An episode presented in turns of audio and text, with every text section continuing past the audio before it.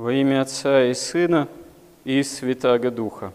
Человек есть существо словесное, поскольку создан по образу и подобию Божьему, а второе лицо Пресвятой Троицы Сын Божий есть Бог Слова, Логос, и тот, кто сошел с небес нашего ради спасения, воплотился, и словесность человеческой природы делает человека способным к полноте вечной жизни в таком именно личном самостоянии пред Богом, предстоянии в отношении к Богу, обращенности к Богу. И именно через человека как венец творения, имеющего словесную природу, весь остальной мир, он оказывается связан с Творцом, а когда к несчастью человека он отпадает от Бога в лице Адама и Евы, еще и не являет покаяния, то фактически отпадает весь мир.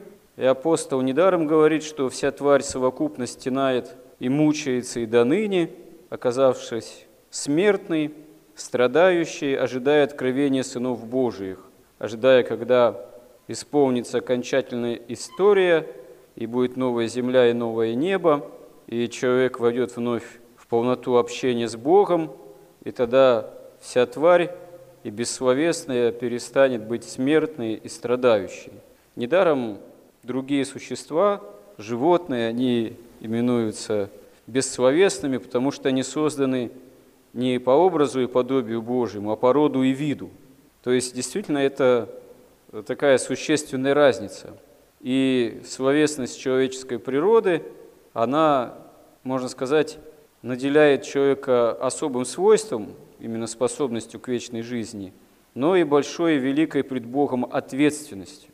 Потому что именно благодаря обращенности к Богу, словесной в том числе, молитве, человек может приходить в полноту общения с Творцом, как жизнеподателем, во Христе прежде всего, как в Боге Слове, и осуществлять собственное спасение, которое в собственном же смысле осуществляет Бог, но Бог спасает нас не без нас. Поэтому то, как мы распоряжаемся Словом, это на самом деле очень важно.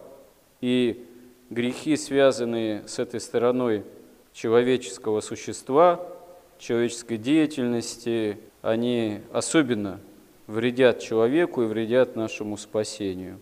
Как говорит апостол, действительно, язык маленький член, но будучи воспаляем от гиены, может столько вреда творить. Им прославляем Бога, и им же поносим человеков.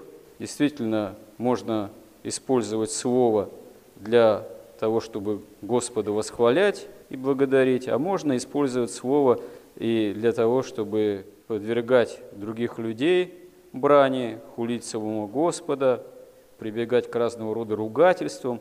Современный человек часто это вообще не воспринимает как какое-то зло или как какой-то грех, а иногда послушаешь некоторых людей, я не знаю, в особенности, когда человек оказывается где-то, ну, например, на рыбалке – вот стоит на рыбалку, к примеру, почему рыбалка? Да не почему, просто обычно на рыбалке собираются люди в уединенном месте, вот, где нет надзора, где какие-то там правила уже общественного поведения оказываются смягчены. И вот очень часто, если поехать на рыбалку и окажешься с каким-нибудь, так сказать, мужичьем, обязательно найдется один такой матершинник, который просто-напросто э, видно, что иначе уже говорить не может. У него действительно не будет связи слов в предложениях и во фразах, так сказать, увы. И таким образом любое времяпровождение, полезное для здоровья на природе, может оказаться испорчено такой вот площадной бранью, которая может оказаться совершенно безудержной. В таких случаях видно, что человек, может быть, уже и хотел бы по-другому, но он уже по-другому не может. Настолько дьявол уже овладел его речью, его словесной природой. В принципе, в современном обществе очевидно, что не просто грех становится нормой, стал нормой, но его, можно сказать, такое словесное обслуживание греха тоже становится, к сожалению, чем-то таким вполне законным и общепринятым, что, собственно говоря, обличает в современное общество в крайней его развращенности. Но проблема не только там, в брани, вот, в матерной брани. Проблема, конечно, в том, что мы, если не имеем молитвы, если не имеем обращенности к Богу, мы, к сожалению, действительно тогда не управляем своей словесной природой.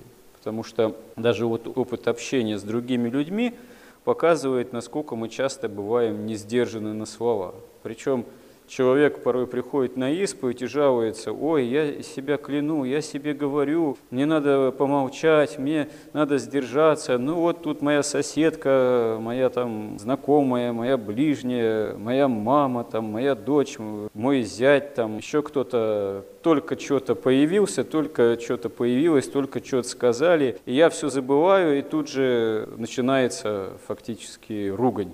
Вот, потому что нет неких сдерживающих факторов. А каким сдерживающим фактором, собственно говоря, что должно быть сдерживающим фактором, чтобы мы могли своей словесной природой должным образом управлять? Это прежде всего наша вера все-таки и молитва. То есть молиться надо начинать еще до того, как э, приключился какой-то раздражитель. То есть мы должны приучать себя к молитве постоянно, регулярно, кратко, и быть в этом смысле молитвенно бдительными – и не себе что-то говорить, а я там то, я все, я должен, должна там чего-то. На первом месте должно быть имя Божие. Господи Иисусе Христе, Сыне Божий, помилуй меня грешного или грешную.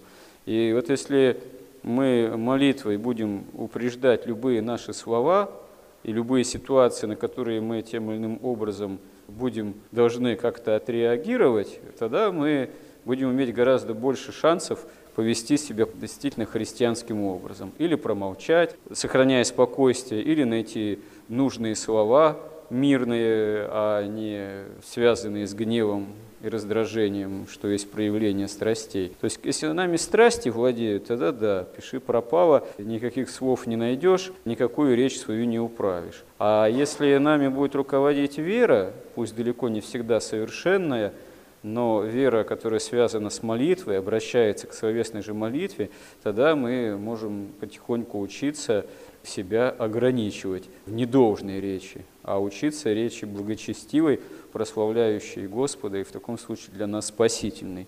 Господи, истинно помоги нам во всем этом. Аминь.